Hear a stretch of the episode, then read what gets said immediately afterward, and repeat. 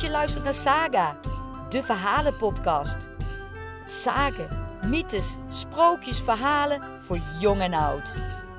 Een verhaal voor het slapen gaan, onderweg, lekker lui op de bank, het maakt niks uit. Sluit je ogen en luister.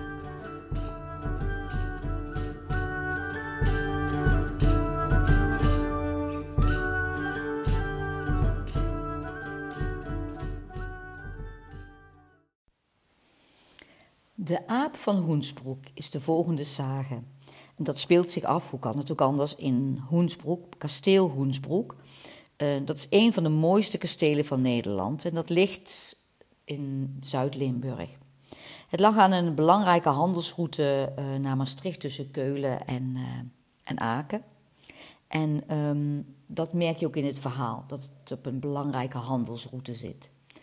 Daardoor werd er ook iets meegenomen op die handelsroute, iets wat ze in die tijd nog niet zoveel kenden, een zogeheten exotisch dier. Nu staan dieren vaak voor allerlei andere synoniemen in zagen. Ook dit dier, de aap, staat voor het slechte. En het grappige is ook, de aap komt in dit verhaal ook uit de mouw. Of de aap springt uit de mouw, of je kunt de aap uit de mouw schudden.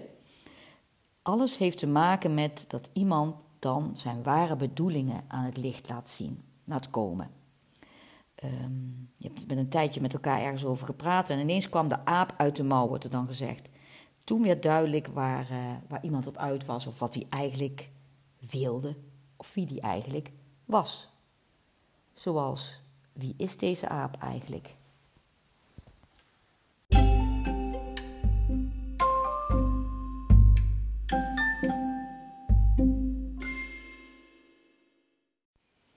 De aap van Hoensbroek.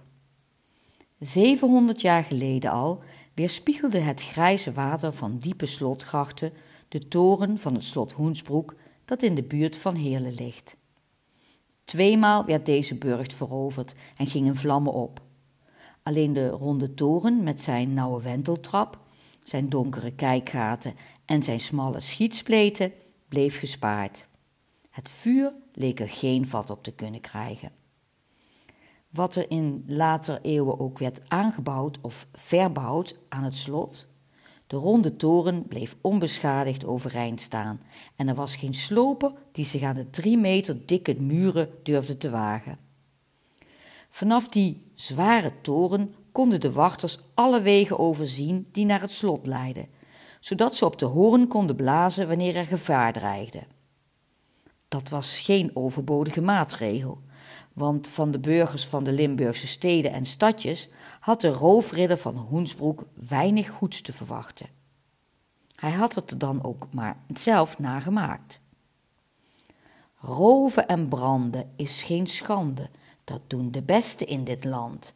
En de kooplui vallen als rijpe peren in de handen van de hoge heren.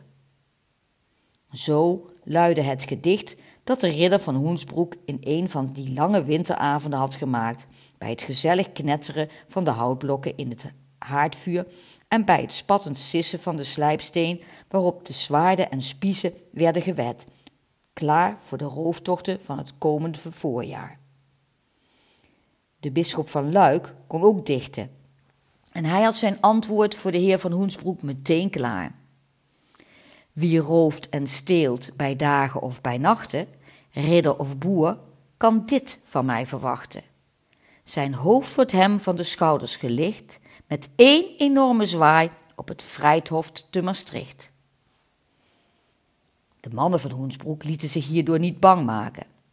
Langs alle wegen waren ze te vinden, verborgen in het dichte, hoge kreupelhout, klaar om met hun scherpe wapens in de hand onverwacht op te duiken. Onder de strijdkreet Hoensbroek, Hoensbroek omsingelden ze razendsnel de wagens van de kooplui en sloegen hun slag. Op een keer werd bij zo'n overval een merkwaardig dierbuit gemaakt. Een kleine krijsende aap die zich rillend en bevend onder de linnen huif van een van de wagens had verborgen. Geen van de kooplui had kunnen vertellen hoe dat beest daar gekomen was, Maar daar werd ook niet naar gevraagd, want de rovers hadden als altijd grote haast. Zij zetten de kooplui op hun kop, jonasten ze en schudden ze zo hardhandig uit dat zelfs de best verborgen goud- en zilverstukken nog in het rond spatten. Daarna sprongen ze op de wagens, klakten met hun tong en hanteerden de zweep. De paarden trokken aan en draafden weg in de richting van het slot Hoensbroek en de arme, beroofde stedelingen hadden mooi het nakijken. Toen ze op Hoensbroek waren, kwam de aap onverwacht uit de mouw van een van de rovers, sprong zomaar ineens op de schouder van de kasteelheer en was er vervolgens niet meer vanaf te slaan.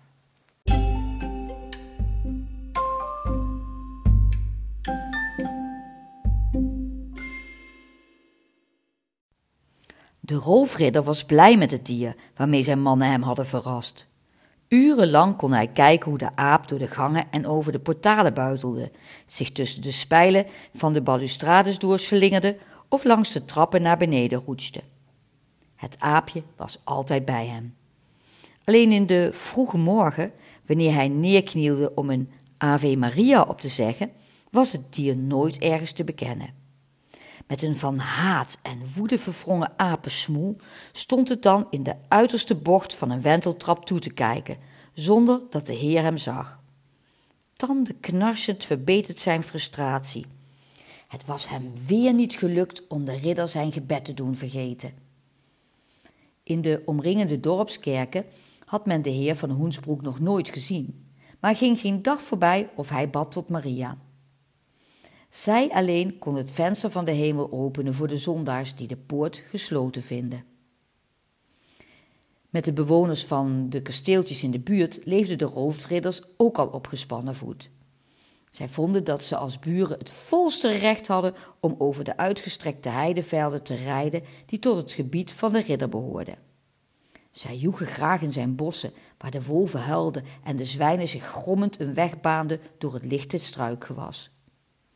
De heer vond echter dat hij alleen rechten had, maar tenslotte liet hij zich overhalen om de abt van Rolduk te ontvangen, die in zijn grote wijsheid al zoveel ruzies had gesust. Zo kwam de oude abt op de Hoensbroek aan, waar men sinds mensenheugenis geen priesters meer had gezien. Hij zette zich bij het verhaardvuur en keek de grote zaal rond, alsof hij iets of iemand zocht. Heer van Hoensbroek, ik hoorde dat u een aap heeft die altijd in uw buurt te vinden is, maar hoe ik ook kijk, ik zie hem nergens. De heer keek en zijn scherpe ogen ontdekten in de donkerste schaduwen van het grote vertrek de gehurkte gestalte van het aapje dat zijn tanden had ontbloot in een gemene grijns. Wat heeft dat te betekenen? dacht de heer, maar de abt wist het precies. Hij richtte zich op en wendde zich tot het dier. Ik bezweer je in de naam van Maria, zeg ons wie je bent. Stamelend antwoordde de aap in mensentaal. Ja, ja, abt, ik ben een duivel. Zeven lange jaren woon ik al op dit kasteel en ik wacht.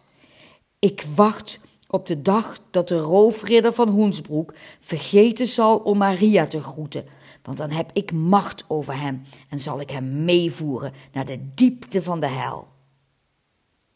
Zodra de Heer die woorden hoorde, viel hij op zijn knieën en smeekte God om genade, en zijn mannen volgden zijn voorbeeld, terwijl de aap krijste alsof hij in wijwater was gevallen.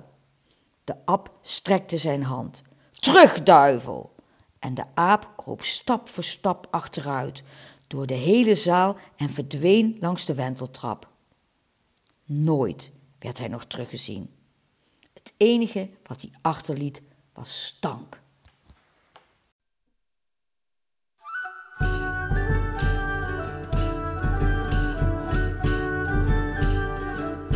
Bedankt voor het luisteren naar Saga. Vind je deze podcast leuk?